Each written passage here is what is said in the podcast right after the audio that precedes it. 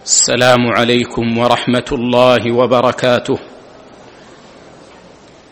إن الحمد لله نحمده ونستعينه ونستغفره ونعوذ بالله من شرور أنفسنا ومن سيئات أعمالنا.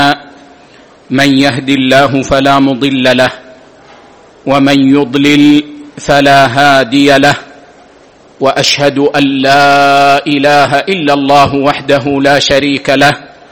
وأشهد أن محمدا عبده ورسوله. يا أيها الذين آمنوا اتقوا الله حق تقاته ولا تموتن إلا وأنتم مسلمون. يا أيها الناس اتقوا ربكم الذي خلقكم من نفس واحدة وخلق منها زوجها وبث منهما رجالا كثيرا ونساء.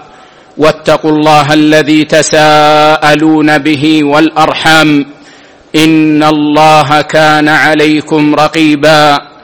يا أيها الذين آمنوا اتقوا الله وقولوا قولا سديدا. يصلح لكم أعمالكم ويغفر لكم ذنوبكم.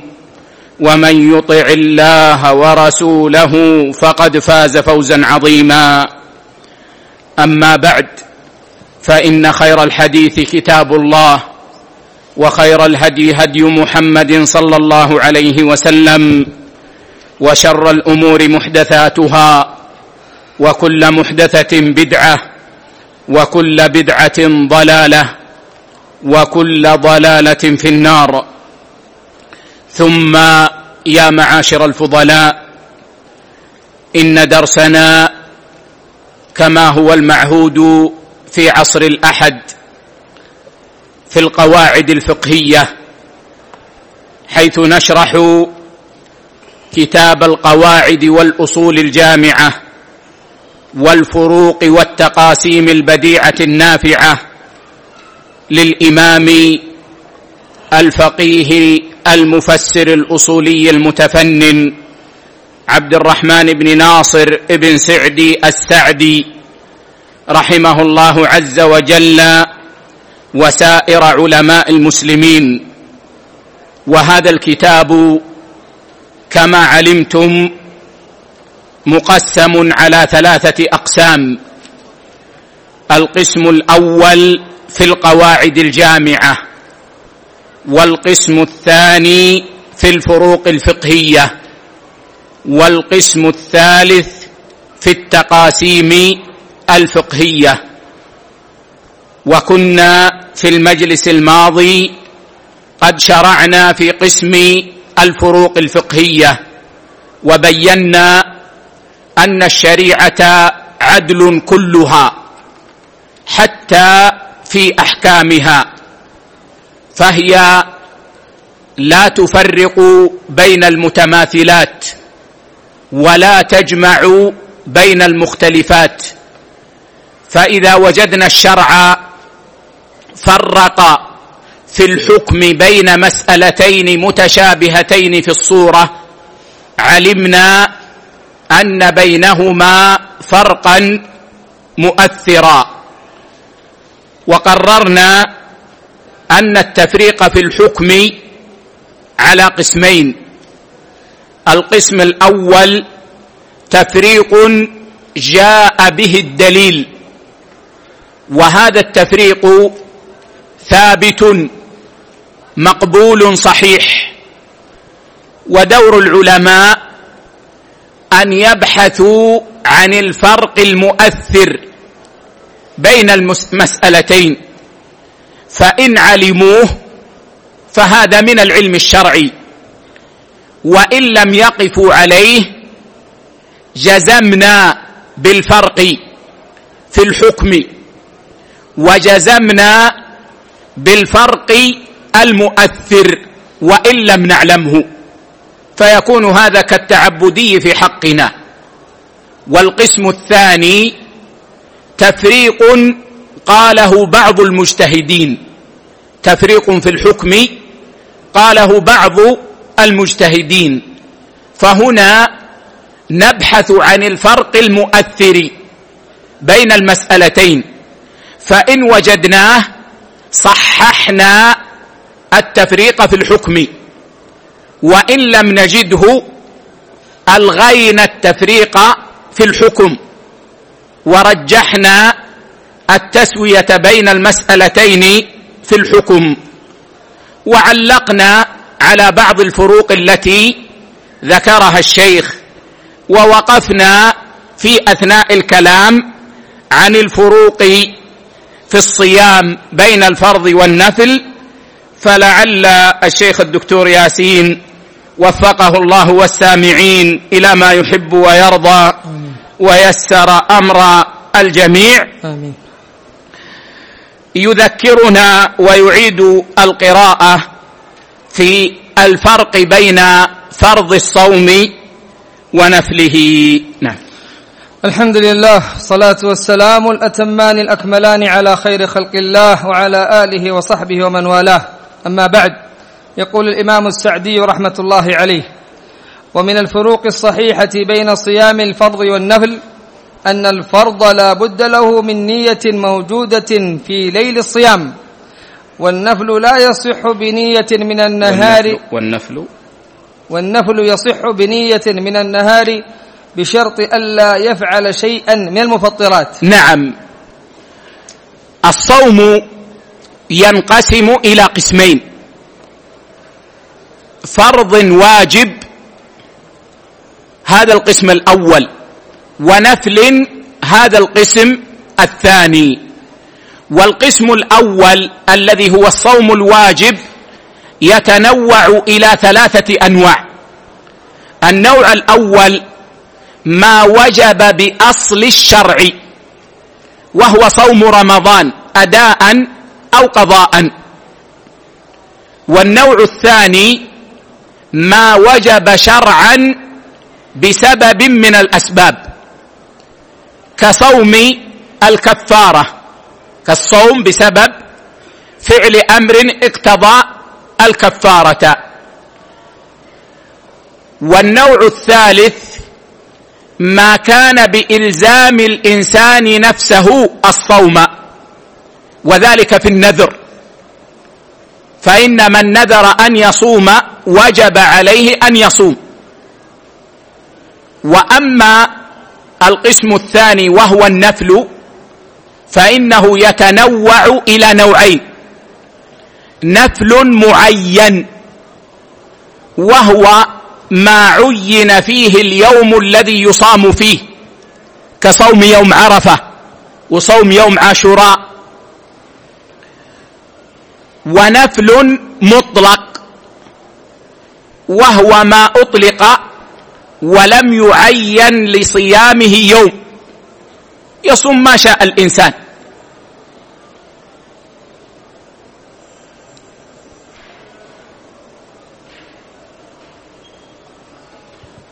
والمطلوب للصوم النية لأن الصوم عبادة فلا بد له من نية.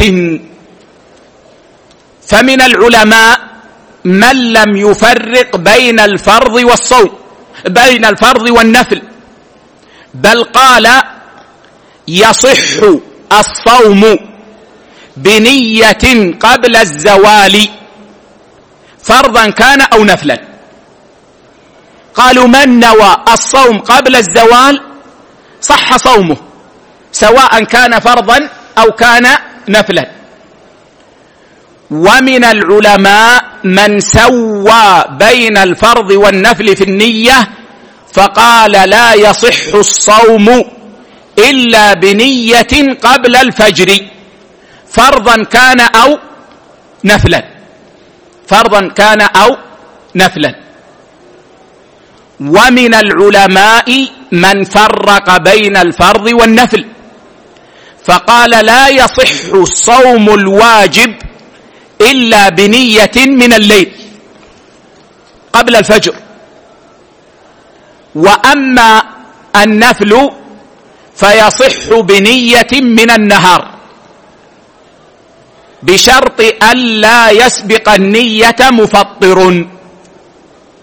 فإذا لم يسبق النية مفطر بعد الفجر ثم عقد نية النفل من النهار فإن صومه ينعقد ويكون صوما شرعيا.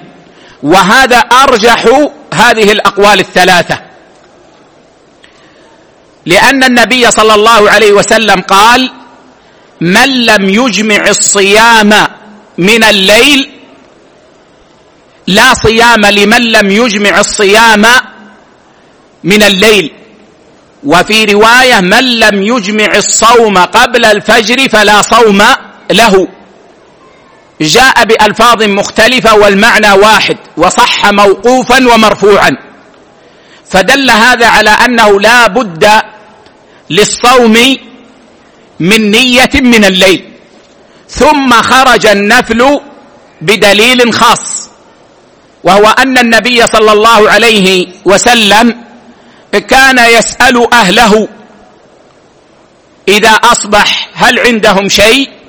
فإذا لم يكن عندهم شيء قال اذا أنا صائم. اذا أنا صائم. فكان ينوي من النهار. صلى الله عليه وسلم. فهذا التفريق صحيح جاء به الدليل. طيب ما الفرق بين الصوم الواجب والصوم وصوم النفل حتى يكون بينهما فرق في النية؟ قال المفرقون الفرق أن الصوم الواجب مبني على الإلزام من أصله. مبني على الإلزام من أصله فيجب أن ينويه من أوله إلى آخره من أول وقت الصوم إلى آخر وقت الصوم. أما النفل فهو مبني على المسامحة من أصله إن شاء صام وإن شاء لم يصم فتسومح فيه في النية. رغبة في تكثيره. قالوا أصلا صوم النافلة مبني على المسامحة ما يجب على الإنسان. له أن يصوم وهذا أحسن وله أن يفطر. والشرع يحث على الصوم. فما دام أنه مبني على المسامحة والشرع يحث على الإكثار من الصوم فإنه يصح أن يصام من النهار. اذا الفرق بينهما أن الواجب مبني على الإلزام.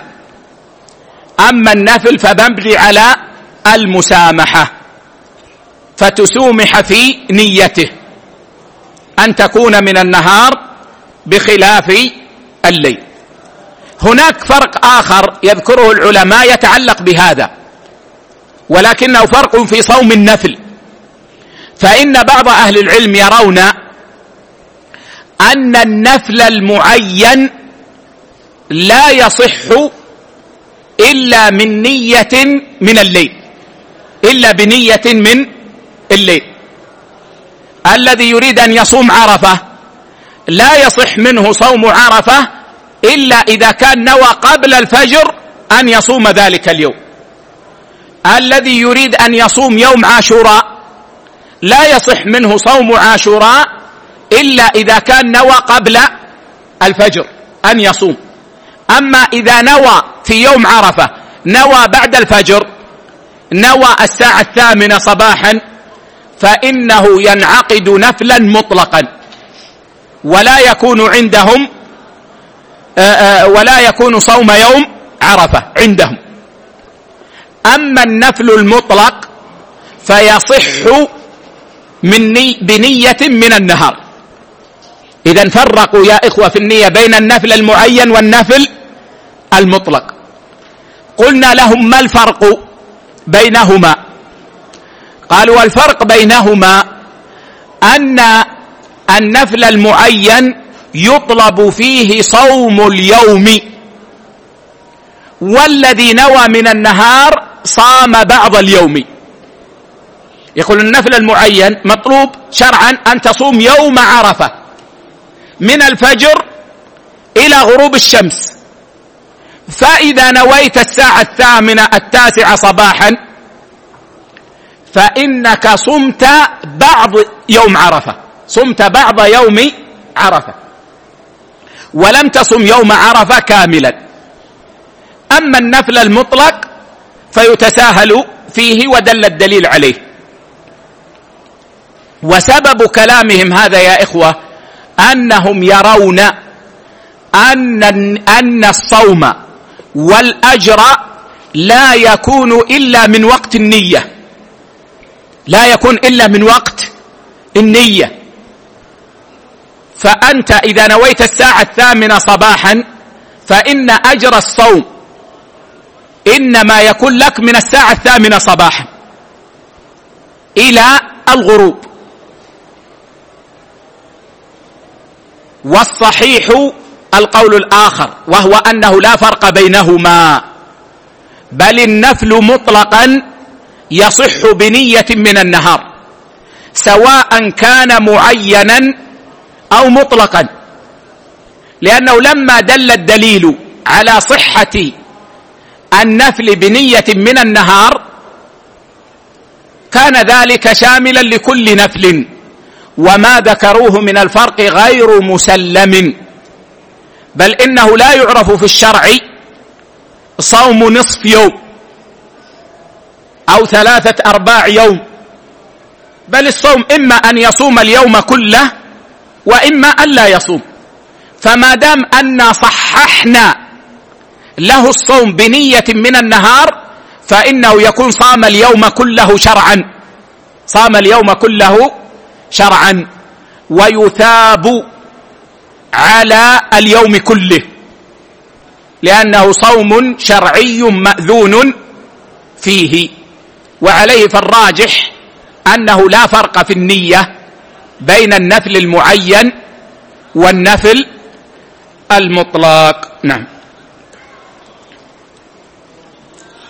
قال رحمة الله عليه ومنها أنه لا يصح صوم النفل ممن عليه فرض الصيام. أي أنه عند الشيخ من الفروق الصحيحة بين صوم النفل وصوم الفرض أن من عليه صوم فرض ليس له أن يتنفل. ليس له أن يتنفل. وقد تقدمت هذه المسألة معنا في القواعد. وبينا أن الجمهور في الجملة يرون أن له أن يتنفل بالصوم ما لم يضق وقت القضاء لأن القضاء موسع. وأن الحنابلة يرون أنه ليس له أن يتنفل. هذا في الجملة. أما في التفصيل فإن ما يجب على الإنسان من الصوم إما أن يكون معينا وإما أن يكون مطلقا. إما أن يكون معينا يعني من جهة الزمن. شخص قال لله علي أن أصوم شهر صفر. لله علي أن أصوم شهر صفر. وجب عليه أن يصوم صياما معينا بزمن وهو في شهر صفر. هنا ليس له أن يتنفل في شهر صفر. ليس له أن يتنفل في شهر صفر. لأن هذا الزمن أصبح وقتا للصوم الواجب. فلا يجوز له أن يتنفل فيه. وإما أن لا يكون آه، وإما أن يكون معينا بزمن لم يأتي. شخص اليوم قال لله علي أن أصوم شهر شعبان. اليوم ونحن في صفر. قال لله علي أن أصوم شهر شعبان. عين للصوم الواجب زمنا لم يأتي. وهذا له أن يتنفل باتفاق العلماء. ما لم يأتي شهر شعبان. وإما أن يكون الصوم الواجب مطلقا في الوقت مثل القضاء.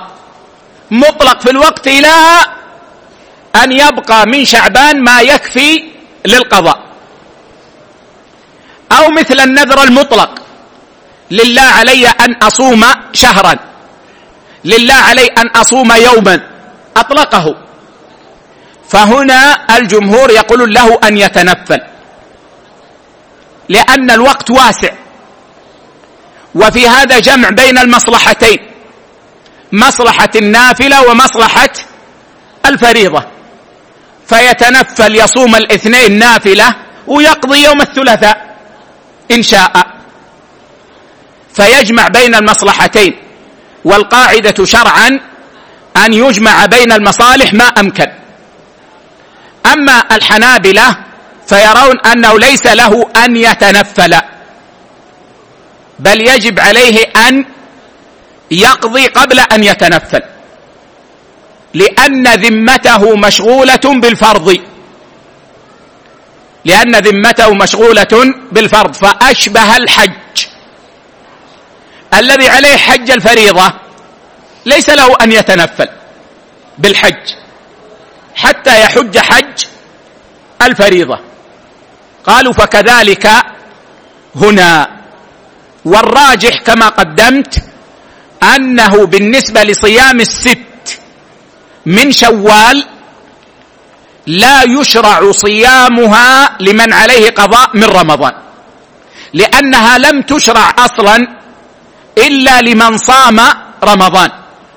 لقول النبي صلى الله عليه وسلم من صام رمضان. ثم أتبعه ستا من شوال كان كصيام الدهر. فشرط مشروعيتها وصحتها وحصول فضلها أن تكون تابعة لصيام رمضان. والذي عليه قضاء وسطها بين صيام رمضان. لم يجعلها تابعة لصيام رمضان. أما ما عدا ذلك من النوافل فله, فله أن يتنفل. ولو كان عليه القضاء الواجب. جاء يوم عرفة وكان قد أفطر يوما من رمضان سافر إلى مكة وأفطر. ما قضى. جاء يوم عرفة. هل له أن يصوم يوم عرفة نافلة ويؤخر القضاء؟ نعم. جاء يوم عاشوراء وعليه قضاء أو نذر مطلق. هل له أن يتنفل بالصيام يوم عاشوراء ثم يقضي بعد ذلك؟ الجواب نعم. هذا هو الراجح من أقوال أهل العلم. نعم. قال يرحمه الله ومنها أنه يصح صيام أيام التشريق للمتمتع والقارن الذي تعذر عليه الهدي دون قضاء رمضان وغيره. لأن الله عين الثلاثة أن تكون في الحج فوقتها محصور. هذا فرق بين الصيام من جهة الزمن. أيام التشريق وهي اليوم الحادي عشر والثاني عشر والثالث عشر من شهر ذي الحجة. سميت بأيام التشريق لأنهم كانوا يشرقون اللحم فيها أي يقددون. اللحم يقطعونه ويضعون عليه الملح ويجففونه. وقد كان الناس يفعلون هذا إلى قريب قبل أن تأتينا الثلاجات وأنا أدركت هذا. أدركت هذا ويوضع اللحم يوضع عليه الملح ويوضع على حبل. كالملابس التي تنشر الآن ويترك ويجف. وله طعم جيد والعرب تحب القديد إلى اليوم. وتجد أهل الصحراء من العرب يحبون القديد. سميت أيام التشريق بهذا وهي جزء من العيد. جزء من العيد لكنها ليست كالعيد تماما. وهي أيام أكل وشرب وبعال. يعني لا لا يصوم فيها الإنسان فلا يمتنع عن الأكل ولا يمتنع عن الشرب ولا يمتنع عن الجماع. فيحرم صومهن. يحرم صومهن. إلا في حالة واحدة. على الراجح من أقوال أهل العلم. وهي من لم يجد الهدي ولم يكن صام الأيام الثلاثة التي في الحج قبلهن أو لم يصم بعض الأيام الثلاثة فإنه له أن يصوم في أيام التشريق لكن ليس له أن يقضي. جاءنا شخص قال أريد أن أقضي رمضان في أيام التشريق نقول لا. قال أنا أصوم أيام الليالي البيض الثالث عشر والرابع عشر والخامس عشر. أريد أن أصوم يوم الثالث عشر من شهر ذي الحجة. أنا متعود. نقول لا. قال أريد أن أتنفل. أنا ليس عندي أحد.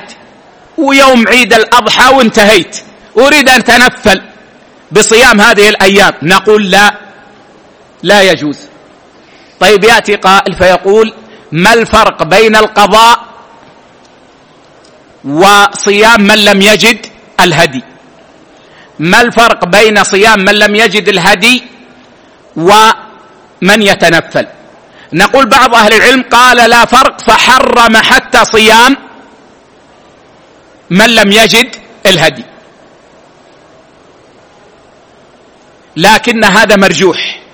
والراجح هو التفريق لقيام الدليل فإنه لم يرخص في صيام التشريق إلا لمن لم يجد الهدي.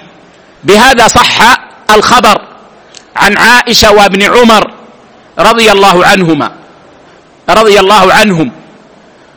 فقولهم لم يرخص أي لم يرخص النبي صلى الله عليه وسلم في أيام التشريق أن يصمن إلا لمن لم يجد الهدي. اذا التفريق ثابت تفريق في الحكم. ما هو الفرق في الصورة؟ الفرق في الصورة أن وقت صيام الأيام الثلاثة محصور وتعين في هذه الأيام الثلاثة لأنه لم يصم قبل. اذا متى سيصوم؟ لم يبقى أمامه إلا أن لا يصوم في الحج أو يصوم في هذه الأيام فيصوم في الحج. فكان صيامها كالضرورة الشرعية. كالضرورة الشرعية. بخلاف غيرها فإن وقته واسع. الذي يأتي يقول أريد أن أتنفل في هذه الأيام نقول لا كل واشرب. ثم تنفل فيما يأتي من الأيام. الذي يريد يقول يأتينا يقول أريد أن أقضي في هذه الأيام؟ نقول لا. كل واشرب وعندك الأيام القادمة تقضي فيها. فبان الفرق المؤثر بين صيام أيام صيام من لم يجد الهدي وصيام غيره. نعم. قال رحمة الله عليه. ومن الفروق بين النوافل أن الصلاة والصيام وغيرها يجوز يجوز قطع نفلها إلا الحج والعمرة. فمتى أحرى بالحج أو العمرة وجب عليه الإتمام. نعم من الفروق بين النوافل أن منها ما يجوز قطعه ومنها ما لا يجوز قطعه ولا ينقطع. أما ما يجوز قطعه فهو كل النوافل. إلا الحج والعمرة على الراجح من أقوال أهل العلم. من العلماء من سوى بين النوافل جميعها فقال من شرع في نافلة لم يجوز له أن يقطعها إلا بعذر شرعي. إلا الحج والعمرة لا تنقطع. ومن العلماء من فرق فقال من شرع في نافلة الصلاة جاز له أن يقطعها. من شرع في نافلة الصوم جاز له أن يقطعها وهكذا. فالمتطوع أمير نفسه إلا المتطوع بالحج والعمرة ودل على أنه يجوز للمتطوع في في بالعبادات أن يقطعها متى شاء. أدلة منها قول النبي صلى الله عليه وسلم إذا دعي أحدكم إلى طعام فليجب فإن شاء طعم وإن شاء ترك. رواه مسلم في الصحيح. والمقصود إذا دعي أحدكم إلى طعام وهو صائم فليجب الدعوة. يعني أن الصوم لا يمنع من إجابة الدعوة. فإذا حضر الوليمة إن شاء أفطر فأكل وإن شاء ترك الأكل ودعا أو تشاغل بالصلاة على قول بعض أهل العلم. فدل ذلك على أن المتطوع أمير نفسه. ومن ذلك أيضا أن النبي صلى الله عليه وسلم أصبح صائما. فأهدي له حيس صلى الله عليه وسلم والأكل قليل في بيت النبي صلى الله عليه وسلم لجوده وكرمه. صلى الله عليه وسلم. فلما أهدي له الحيس قال لأمنا عائشة رضي الله عنها وأرضاها قربيه فقد كنت أصبحت صائما. قربيه ليأكل صلى الله عليه وسلم. قال فقد كنت أصبحت صائما. رواه مسلم في الصحيح. وجه الدلالة منه ظاهر جدا وهو أن النبي صلى الله عليه وسلم شرع في الصوم النافلة وأصبح صائما. فلما تيسر الأكل قال لأمنا عائشة رضي الله عنها قربيه وأكل صلى الله عليه وسلم.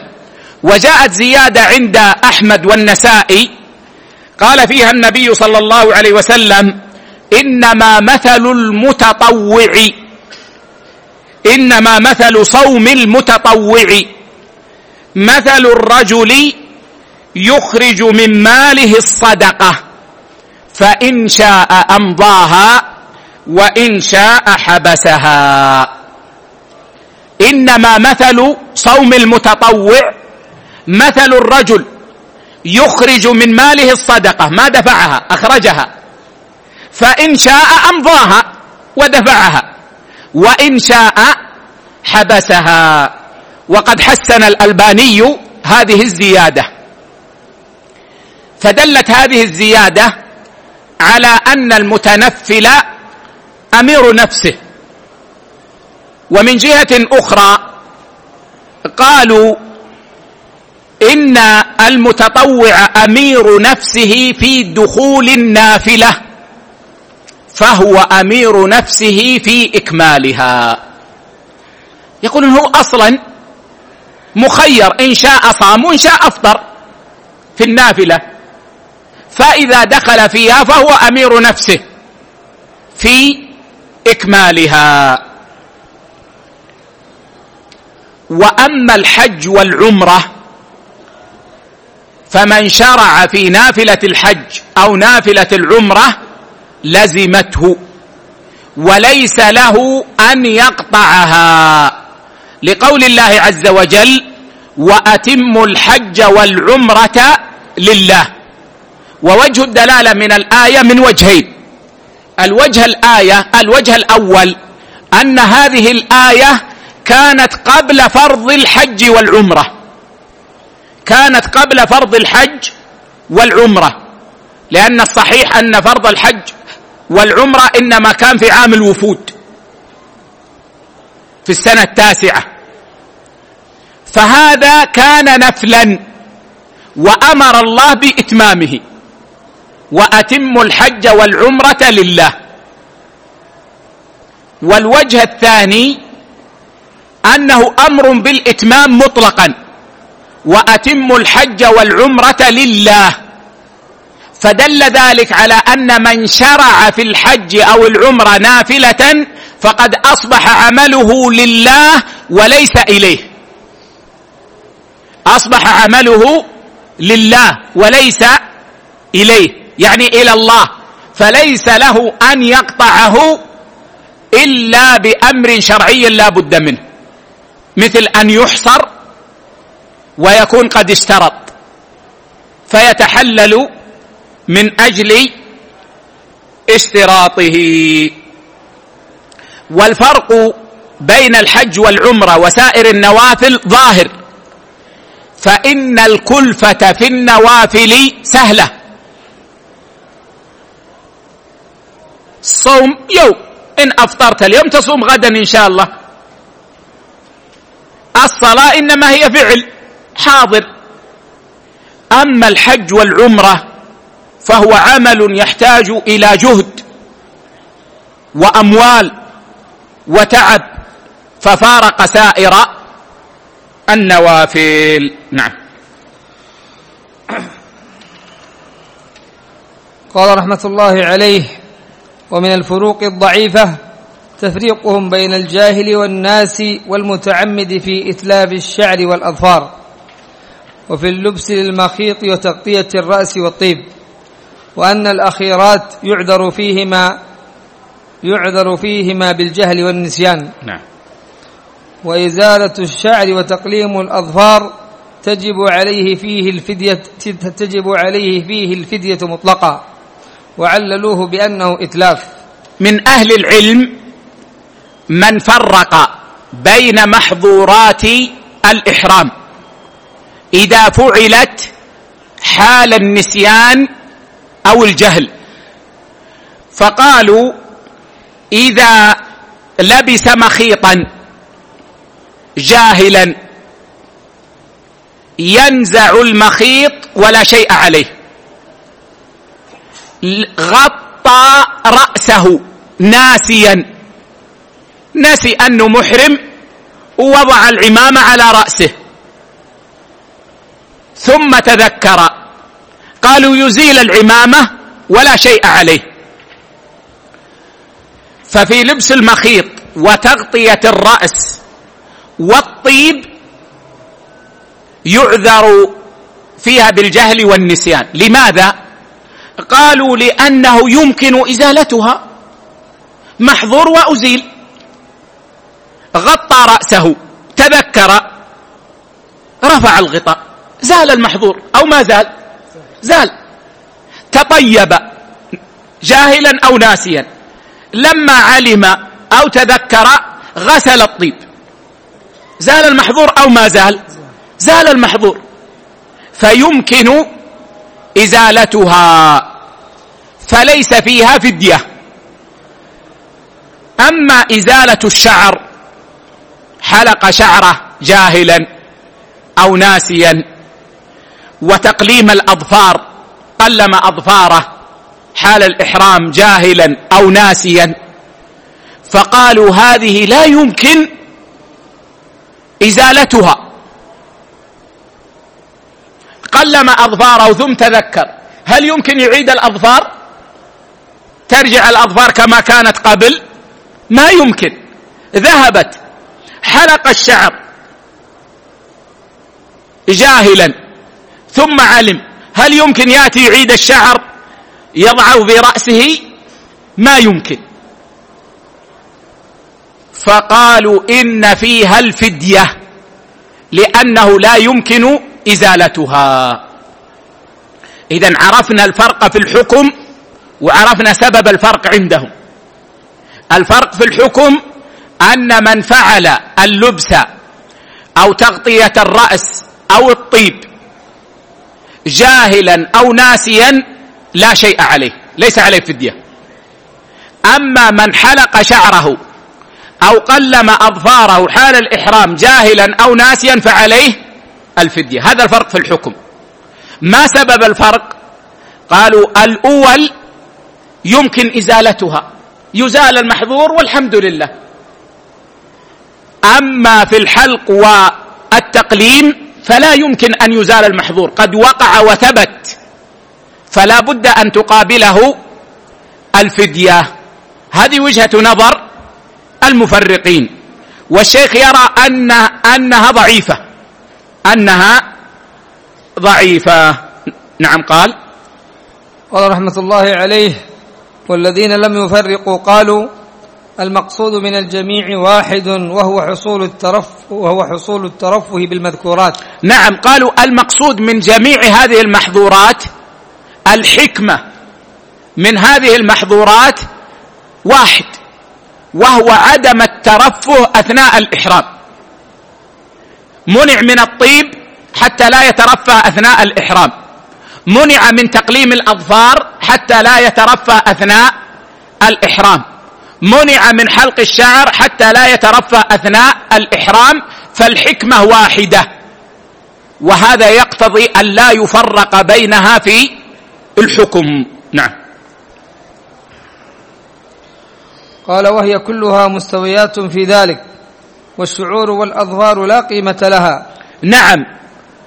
يقولون الشعور والأظفار ليس لها قيمة فوجودها وعدمها سواء. وإنما العبرة بقضية الترفه. بقضية الترفه. نعم. قال وأيضا إنما الإتلاف الذي يستوي فيه الأهل وغيره في حقوق الآدميين. ما رأيكم؟ وأيضا إنما الإتلاف الذي يستوي فيه الجاهل. إيه. الشيخ ياسين قرأ الأهل وهكذا في هذه الطبعة. لكن ما الذي جاء بالأهل هنا؟ الجاهل. وغيره. وفي نسخة الشيخ ابن عثيمين رحمه الله يستوي فيه المعذور بجهل ونسيان والمتعمد. يستوي فيه المعذور بجهل ونسيان والمتعمد. وهذا اختلاف يعني آه، آه، آه، النسخ لأن الشيخ يقولها للطلاب ويدرس ويكررها. فمرة يزيد مرة ينقص مرة يغير. في فيها. فلذلك تختلف في أيدي الطلاب. تختلف في أيدي الطلاب. والشيخ ابن عثيمين رحمه الله كان من طلاب الشيخ بن سعدي. بل إن الشيخ بن سعدي رحمه الله هو الذي أثر في ابن عثيمين. رحمه الله تأثيرا بالغا. تأثيرا بالغا. حتى في طريقة التدريس. إنما أخذها من شيخه ابن سعدي رحم الله الجميع. إذا تصحح العبارة وأيضا إنما الإتلاف الذي يستوي فيه الجاهل وغيره. نعم.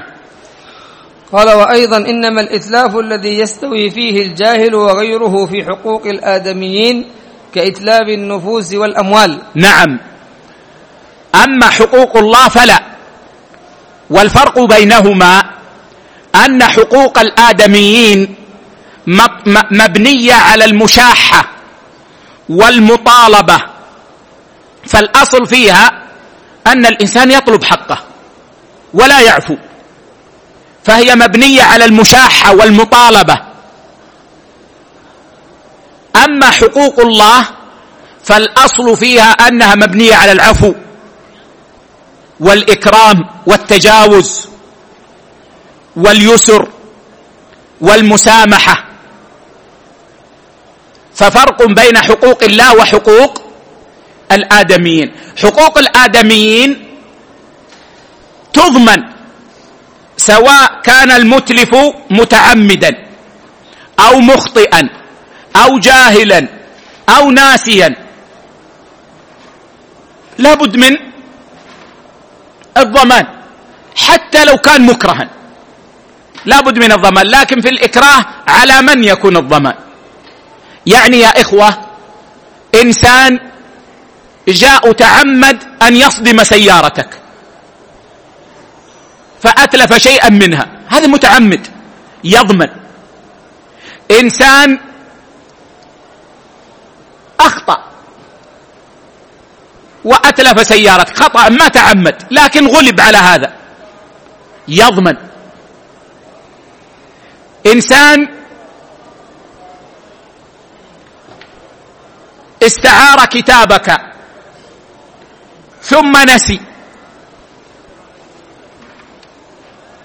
وباع الكتاب وذهب الكتاب مع المشتري ولا يدرى أين هو ناسيا. نسي. كالغالب على الطلاب ينسون أو يتناسون. إذا استعاروا الكتب. يضمن. استعرت كتابا من آخر فجاء والدك وهو جاهل ويظن هذه الكتب لك وهو مغتاظ منك. دائما معك كتب. فأخذ هذا الكتاب مع كتابين لك وأحرقها. جاهل يضمن. فحقوق الآدميين تضمن سواء كان إتلافها عمدا أو جهلا أو خطأ أو نسيانا أو إكراها. أما حقوق الله فالأصل أنها مبنية على العفو.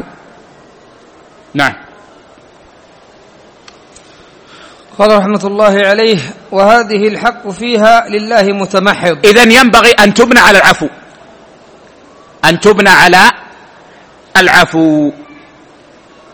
فإذا كان معذورا بالإجماع غير بالإجماع غير آثم فكذلك الفدية. نعم أجمع العلماء على أن النسيان يرفع الإثم.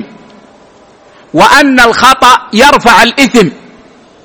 لقول الله عز وجل في دعاء المؤمنين المبارك ربنا لا تؤاخذنا إن نسينا أو أخطأنا. ثبت في الصحيح أن الله قال نعم وفي رواية قال فعلت. إذا الله عز وجل لا يؤاخذ الناس ولا يؤاخذ المخطئ الجاهل. الجاهل مخطئ. فأجمع العلماء على أن الجهل والنسيان يرفع الإثم. الذي قلم أظفاره ناسيا لا إثم عليه. والذي غطى رأسه ناسيا لا إثم عليه. فيقول الشيخ ما دام اجتمعا في رفع الإثم فينبغي أن يجتمعا في رفع المؤاخذة الدنيوية. لماذا؟ قال لأنها كلها حق لله. ما في حق للآدميين هنا. الحق الدنيوي الذي هو الفدية لله. والتأثيم الذي هو أخروي لله. لما أجمعنا على أن المؤاخذة الأخروية التي هي الإثم ساقطة عنه فإنه ينبغي أن نجمع على أن المؤاخذة الدنيوية التي هي لله ساقطة عنه. فبين الشيخ هنا أن التفريق بسبب الإتلاف غير صحيح وأن المقتضي يقتضي الجمع وأهم من هذا عموم النصوص. فإن الله عز وجل قال كما قلنا في دعاء المؤمنين المبارك ربنا لا تؤاخذنا إن نسينا أو أخطأنا. وقال النبي صلى الله عليه وسلم إن الله تجاوز لأمتي عن الخطأ والنسيان وما استكرهوا عليه. وهذا يشمل كل هذه الأفعال ولا وجه للتفريق. ولذلك الراجح أن من فعل محظورا من محظورات الإحرام جاهلا أو ناسيا لا فدية عليه إلا في الجماع. فإن الذي أرجحه أن الجماع يختلف عن سائر المحظورات وسيأتي الآن إن شاء الله. نعم. قال رحمه الله وبهذا أيضا تعرف ضعف الفرق بين جماع المعذور بجهل أو نسيان وغير المعذور كما هو المشهور من المذهب. والتفريق بين المعذور وغيره هو الأولى كما اختاره شيخ الإسلام كما اختاره شيخ الإسلام ابن تيمية رحمة الله عليه وغيره في مسألة فطر الصائم. وإفساد. فيه واو ساقط وإفساد الحج والعمرة وغيرها. طيب أعد القراءة. وبهذا أيضا وبهذا أيضا تعرف ضعف الفرق بين جماع المعذور بجهل أو نسيان وغير المعذور كما هو المشهور من المذهب. نعم عند جمهور أهل العلم من جامع في الحج ترتبت عليه أحكام الجماع سواء كان معذورا جاهلا أو ناسيا أو غير معذور أو غير معذور. وسبب هذا يعود إلى أمرين سبب هذا يعود إلى أمرين. الأمر الأول أن أحكام الجماع في الحج إنما أخذت عن الصحابة. لم يأتي حديث يبين ما يترتب على الجماع في الحج وإنما أخذت عن الصحابة. والصحابة لم يفرقوا بين الجاهل والناس والعامد في الجماع. يدل لذلك أنه جاء رجل وامرأته غريبان من بلد بعيدة وسالا عن الجماع في الحج. فلم يستفصل منهما الصحابة. لم يقل الصحابة الذين أفتوا في هذه المسألة هل كنتم تعلمون أو لا تعلمون؟ هل كنتم ناسين أو لا؟ وترك الاستفصال في مقام الاحتمال ينزل منزلة العموم في المقال. بل ظاهر حال الرجل وامرأته الجهل لبعدهما عن ديار العلم. ومع ذلك رتب الصحابة رضوان الله عليهم أحكام الجماع. فدل على الاستواء. والأمر الثاني أن الجماع يختلف عن غيره من المحظورات. فإن العلم بمنعه معروف مشهور. لا يكاد يجهله أحد. كما أن فيه مذكرا يبعد. أن ينسى الإنسان في الجماع. لأن له مقدمات ويأخذ ويأخذ ويأخذ. فيبعد أن يصل إلى الجماع وهو لا زال لم يتذكر. فالمذكر معه كثير. المذكر معه كثير. بخلاف بقية المحظورات فإن قد تجهل وقد ينسى لأن فعل خاطف لا يكون معه مذكر. ومن أهل العلم من قال لا الجماع مثل سائر المحظورات. من جامع حاجا أو معتمرا جاهلا أو ناسيا لا شيء عليه. طردا للقاعدة. طردا للقاعدة. وقال لا فرق بين المحظورات. فكلها ممنوعات من أجل الإحرام. ممنوعات من أجل الإحرام. ولولا ظاهر فتوى الصحابة لقلت بهذا. لكن ظاهر فتوى الصحابة تدل دلالة بينة للمتأمل والمتدبر أنهم ما كانوا يفرقون بين الجاهل والناس والمتعمد. وأما مسألة الجماع للصائم فهي من حيث كلام الفقهاء مثل هذه المسألة. أكثر أهل العلم يقولون إن الجماع يفطر سواء كان الإنسان جاهلا أو ناسيا أو متعمدا. ومن أهل العلم من يقول هو كسائر المفطرات. وعندي هنا أن القول بأنه لا يفطر أو على الأقل لا تترتب عليها الفدية المغلظة أرجح. أنا أفتي دائما بالقضاء في مثل هذا.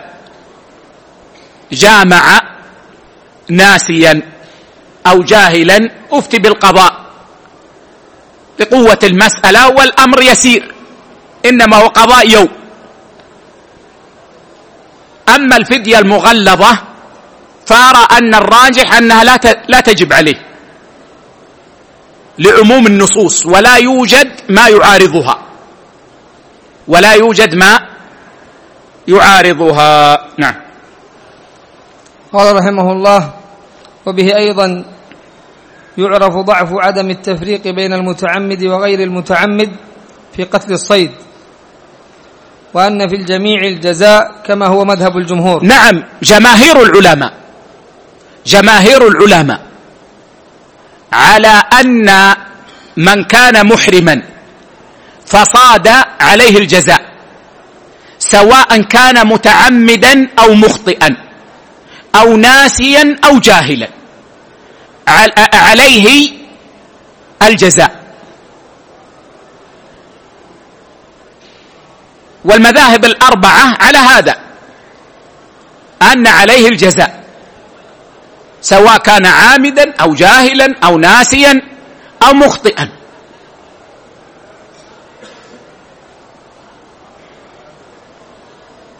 وقالوا لأن الصحابة رضوان الله عليهم الذين قضوا في الصيد لم ينقل عنهم التفريق. لم ينقل عنهم التفريق. فقالوا بعدم التفريق.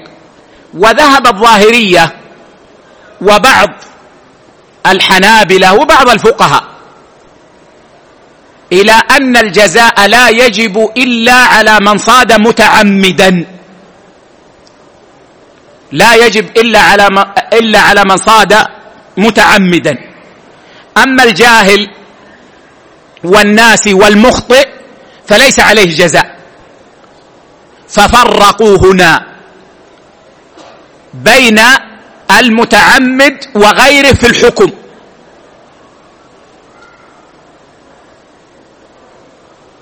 وذلك للدليل الدال على ذلك. نعم.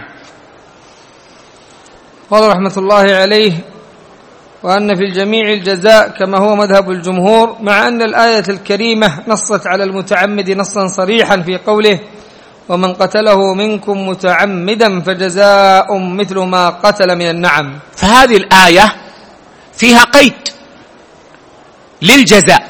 وهو التعمد. وهو التعمد. فمفهوم المخالفة أن من قتله غير متعمد لا جزاء عليه. طيب ماذا قال الجمهور؟ قال الجمهور هذا القيد خرج مخرج الغالب. خرج مخرج الغالب. والقيد إذا خرج مخرج الغالب لا مفهوم له. القيد إذا خرج مخرج الغالب لا مفهوم له. فقالوا يستوي فيه العمد والخطأ والنسيان لأنه إتلاف للمال. إتلاف للمال. وأما القيد في الآية فلا مفهوم له لأنه خرج مخرج الغالب. والأظهر والأرجح والله أعلم التفريق. فمن قتل الصيد متعمدا فعليه الجزاء. ومن كان مخطئا أو جاهلا أو ناسيا فلا جزاء عليه. من أجل هذه الآية وظاهر هذه الآية والأصل اعتبار القيد. الأصل اعتبار القيد. إلا أن يدل دليل على عدم اعتباره. ولا شك أنه في الحقيقة هناك فرق بين المتعمد والناس. فالمتعمد فاعل حقيقة. والناس وإن وقع الفعل منه إلا أن فعله ضعيف. إلا أن فعله ضعيف. باعتبار أنه كان ناسيا أنه مثلا محرما. نعم. قال رحمه الله وكذلك تجويز النبي صلى الله عليه وعلى آله وسلم لرعاة المواشي وسقاة زمزم أن يجمعوا رمي أيام أيام التشريق في آخر يوم. نعم. من يشتغل بمصلحة الحجاج العامة. من يشتغل بمصلحة الحجاج العامة.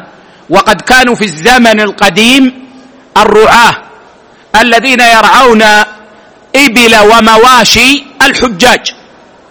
لن يرعوا لن يرعوا الإبل والمواشي في منى وإنما يذهبون إلى النواحي بها فيشتغلون بها وكذلك السقاه لأن السقيا كانت في زمزم.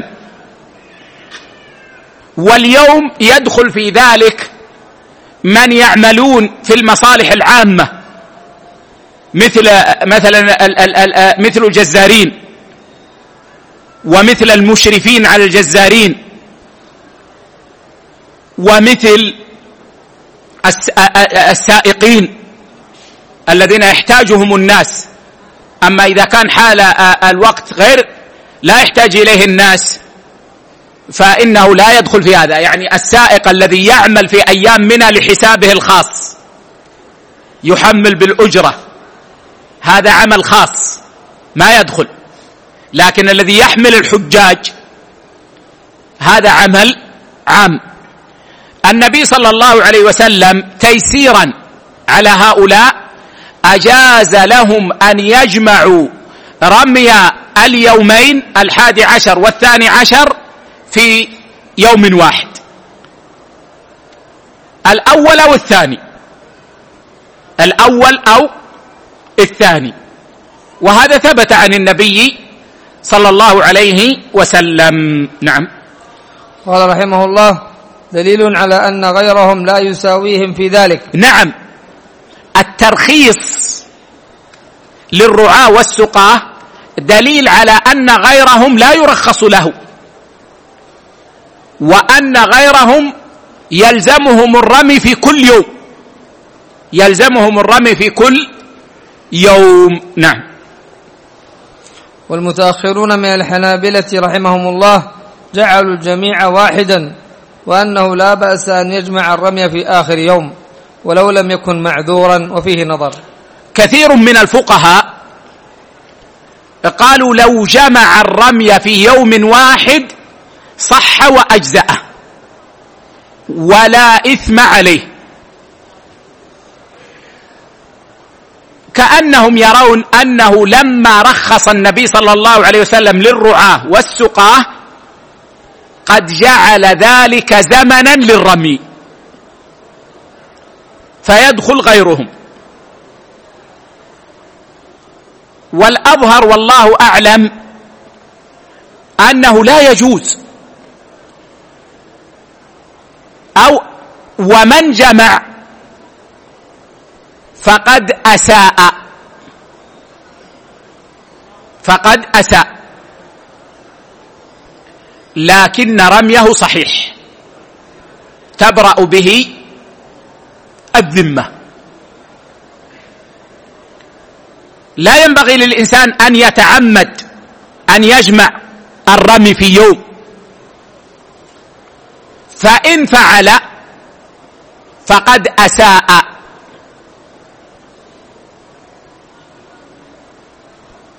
لكن رميه صحيح. لأنه وقع في زمن الربي في زمن صحة الرمي. وهذا الذي يفتي به شيخنا الشيخ بن باز رحمه الله عز وجل أن من جمع الرمي من غير عذر في يوم واحد فقد أساء. ورميه صحيح. ورميه صحيح. ولعلنا نقف هنا. ونجيب عن بعض أسئلة إخواننا. وقبل الإجابة عن الأسئلة أنبئ الإخوة أنبئ الإخوة بأن الدروس ستتوقف إن شاء الله عز وجل إلى يوم الأحد القادم. يعني سأجلس إن شاء الله يوم الأحد القادم مثل هذا اليوم. أما بقية أيام هذا الأسبوع فلا أستطيع أن أجلس فيها لي الدرس فنسأل الله عز وجل أن ييسر لنا ولكم الخير وإن شاء الله يوم الأحد القادم سنجلس بحول الله وقوته في درس القواعد الفقهية. نعم. جزاكم الله خيرا وبارك فيكم ورفع قدركم في الدارين وسددكم ووفقكم وأعانكم. وغفر الله لنا ولكم وللمؤمنين. أحسن الله إليكم. يقول ما حكم الحجز في المسجد لشخص غير موجود في المكان؟ المسجد مكان للمسلمين عامة والحق فيه لمن سبق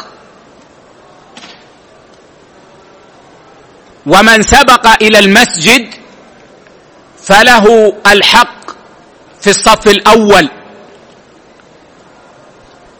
ولا يجوز الاعتداء على أهل الحقوق بأن يسبق المسلم سجادة أمامه أو يسبق شخصا يتوسع في جلوسه من أجل أن يحجز له مكانا. والحجز في المساجد منكر.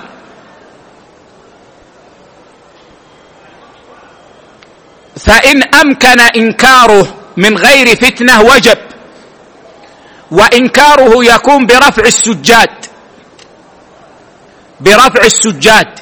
إذا لم يترتب على ذلك فتنة وصياح في المسجد وإشغال للمصلين.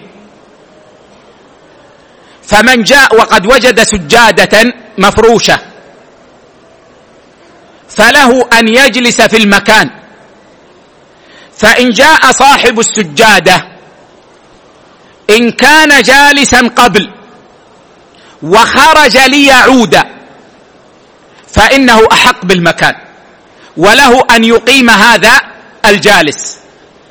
أما إن كان جالسا في بيته يتغدى ويتقهوى وقد حجز المكان فلا حق له والحق لمن سبق.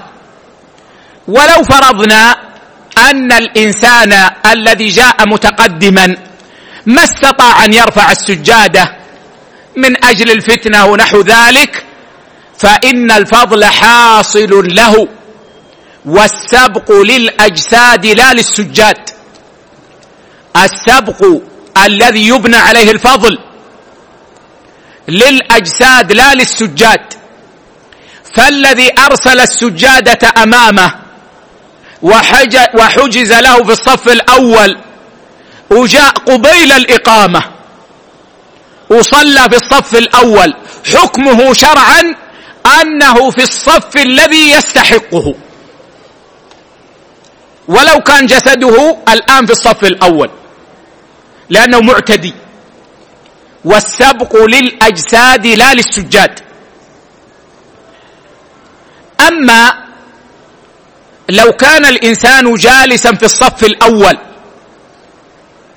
ثم أراد أن يقوم لمصلحة ليرجع إلى مكانه. كأن قام ليتوضأ أو ليغتسل إن احتاج إلى الغسل أو لدرس وقد كان جالسا في المكان. وقام ليرجع إليه فهو أحق به. ما دام أن قيامه لا يفصله عن المسجد. أما إذا فصله قيامه عن المسجد ولو كان قريبا فلا حق له فيه. رجل كان يجلس في الصف الأول وقام تاركا للمكان. قام تاركا للمكان وخرج من المسجد. فلما خرج من المسجد بدا له أن يرجع. لسبب أو لغير سبب؟ هو قام من المكان لا ليرجع إليه بل ليذهب. ثم رجع فلا حق له فيه. وإنما الحق لمن كان جالسا في المكان ثم قام منه قياما لا يفصله عن المسجد ليرجع إليه. فعند مقام كان قصده أن يرجع. وذهاب لا يفصله عن المسجد لأنه ليس تاركا للمسجد. بل ناوي أن يعود إليه فهو أحق بالمكان وله أن يضع سجادة أو شيئا يدل على أنه سيرجع. نعم. جزاكم الله خيرا وأحسن إليكم. يقول أنا والدي ووالدتي مبتلون باتباع الطريقة التيجانيه وأنا طالب علم مبتدئ وعلمت أنها فرقة ضالة فكيف أتعامل معهم؟ وما هو وما هي حقيقة هذه الفرقة؟ وكيف أنصحهم؟ الوالد من خصائصه أنه لا يهجر فلا يهجر الوالد ولو كان مشركا. ولو دعا الابن إلى الشرك. بل على الولد أن يصاحبه في الدنيا معروفا. ما لم يخش على دينه منه. فإن خشي على دينه منه فإنه يبتعد عنه. كالمهاجرين. الذين تركوا أهليهم خوفا على دينهم. فإذا كان أبوك أو أمك على شرك أصلي أو شرك وهم يزعمون الانتساب إلى الإسلام كما يقع من التجانية وغيرهم. الذين يشركون بالله ويظنون أنهم مسلمون.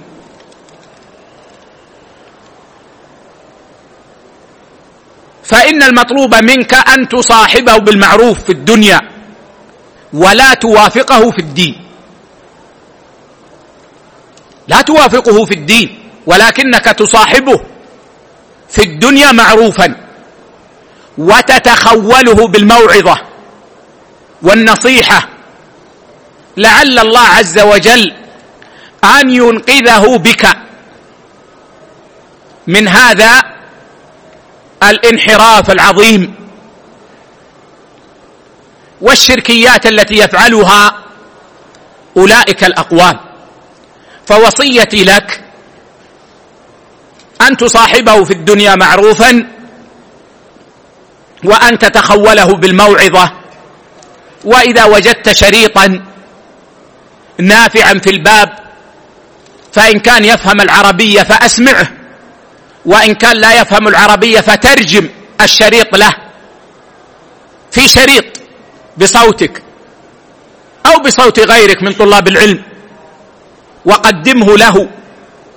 لعل الله عز وجل أن ينقذه بك من هذا الضلال. نعم. جزاكم الله خيرا وأحسن إليكم. يقول من كان يعمل مندوبا للمبيعات لشركة خاصة وعند شرائه للشركة يعطيه أصحاب المحلات مبلغا أو هدية. هل هذا من هدايا العمال وما حكمه؟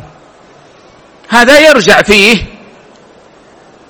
إلى نظام الشركة التي يعمل فيها. فإن كان نظام الشركة يمنع الموظفين من أخذ الإكراميات والهدايا فإنه لا يجوز له أن يأخذ هدية على عمله مطلقا. أما إذا كان نظام الشركة لا يمنع لا يمنع الموظفين من أخذ الهدايا فإنه ينظر إن كان أخذه يقوده إلى الخيانة أو يؤثر في عمله. فيحابي هؤلاء على حساب صاحب الشركة وعلى حساب الشركة وقد يضر بصاحب الشركة. فهذا حرام وخيانة لا تجوز. أما إذا كان أخذه للهدية التي تقدم له.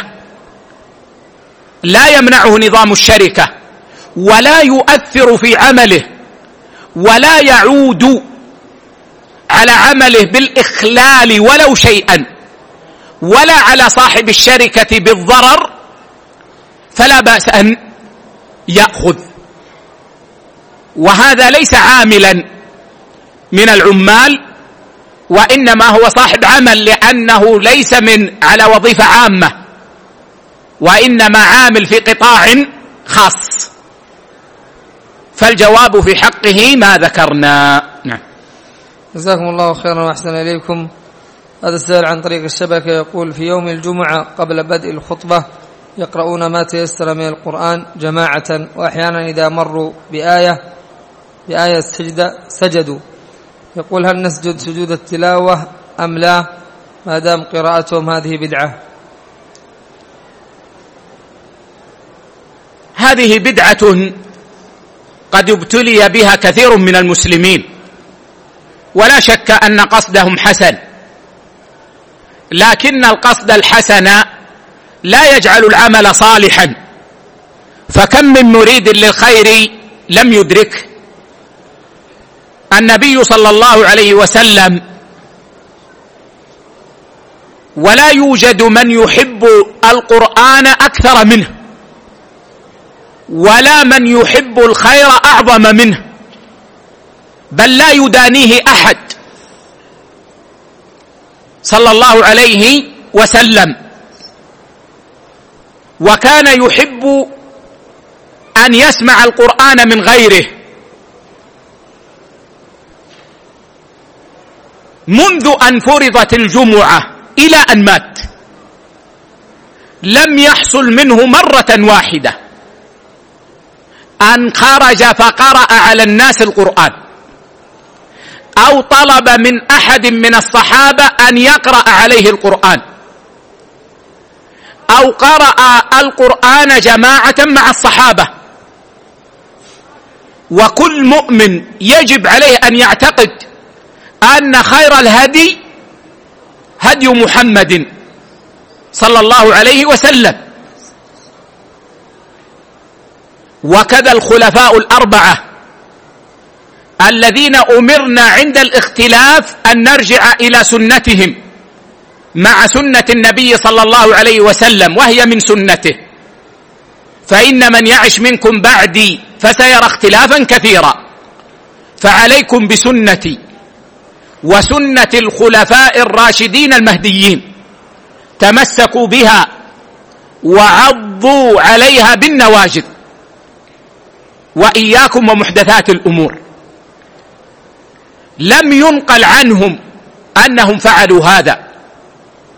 وما لم يكن دينا يوم ذاك فلن يكون دينا بعد ذاك. وما لم يكن نافعا وقت ذاك فلن يكون نافعا للأمة بعد ذاك. بل هو مبعد لأن البدعة تبعد عن الخير. ولذلك ينبغي على طلاب العلم أن يجتهدوا في بلدانهم على إبطال هذه البدعة بالرفق والكلمة الطيبة والعلم المتين.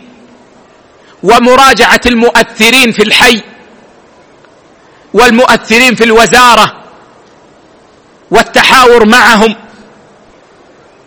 بأدب ولين جانب وعدم اليأس.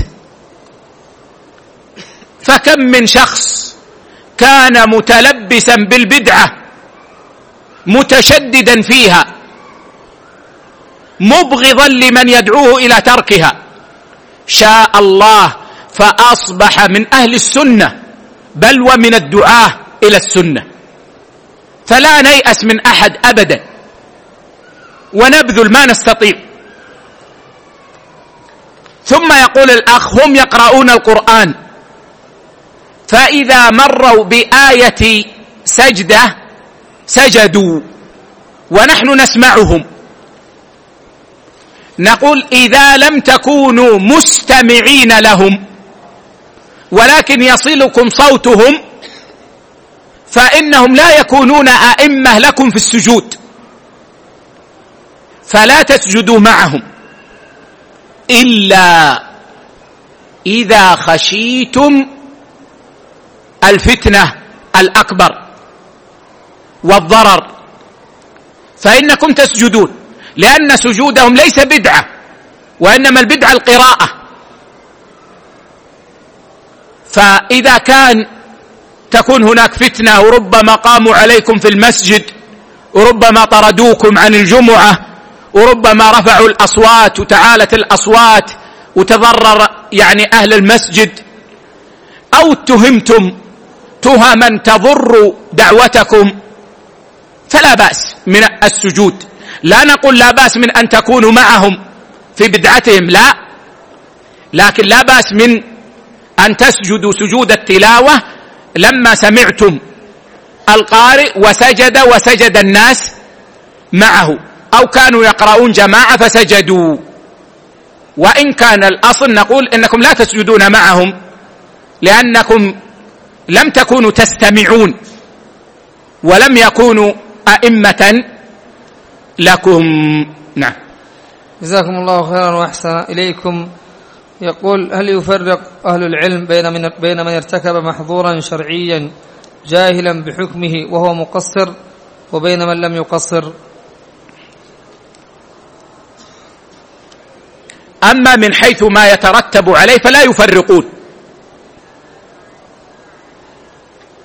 يعني إنسان قصر وما تعلم. ووقع في محظور في الحج. وآخر ما بذل له العلم أصلا. فكان جاهلا وقع في محظور في الحج. هما سواء عند أهل العلم من حيث أنه لا فدية عليهما. ولكن هناك جانب آخر. وهي أن ما وهو أن من بذل له العلم وتيسر له العلم كان طلب علم الحج قبل أن يحج فرض عين عليه. فإذا لم يطلب فرط وترك الواجب فيأثم لتركه الواجب لا لفعله المحظور. إذا ما الفرق بين الذي لم يبذل له العلم أصلا والذي بذل له العلم ولكنه لم يتعلم في ارتكاب المحظور في الحج؟ الفرق أن الذي بذل له العلم وتيسر له العلم لكنه أعرض ولم يتعلم ولربما قال ما يقوله العوام. دعني بجهلي فالجاهل معذور. لا تقم الحجة علينا. بعض الناس إذا جاء أحد يريد أن يعلمه قال يا أخي اتركنا يا أخي. لا تقم الحجة علينا. هذا جهل. يدعو إليه جهل. فهذا يأثم لتركه التعلم. لأن النبي صلى الله عليه وسلم قال طلب العلم فريضة على كل مسلم. ومن صور الفريضة أن يريد المسلم أن يدخل في عبادة. يجب عليه أن يتعلمها. فإذا لم يتعلم يأثم لأنه ترك التعلم. ولكن من حيث ما يترتب, يترتب على ارتكاب المحظور فإنه معذور.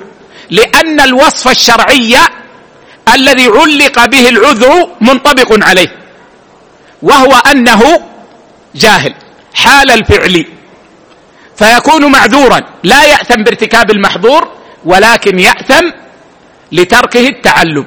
أما الذي لم يبذل له علم بحث ما وجد من يعلمه فهذا لا يأثم لأنه لم يتمكن من طلب العلم وإن كان هذا اليوم يكاد يكون غير موجود. فإن لو فرضنا أن إنسانا يعيش في بلد ما فيه علماء فإن العلماء يصلون إليه. الآن ونحن نتكلم وأنا لست عالما وإنما طالب علم. الآن يتابعني أناس في بقاع شتى من العالم. كأنهم معنا في الدرس يتعلمون فالأمر تيسر اليوم. ولا يكاد يوجد إنسان يقول أنا ما بذل لي العلم. لكن هذا الفرق بين من لم يتعلم وفرط وبين من لم يتعلم ولم يفرط لأنه لم يجد من يعلمه. لا فرق في ما يترتب على فعل المحظور وإنما الفرق أنه يأثم أعني من تمكن ولم يتعلم لتركه الفرض عليه. وفي هذا كفاية والله أعلم وصلى الله على نبينا وسلم.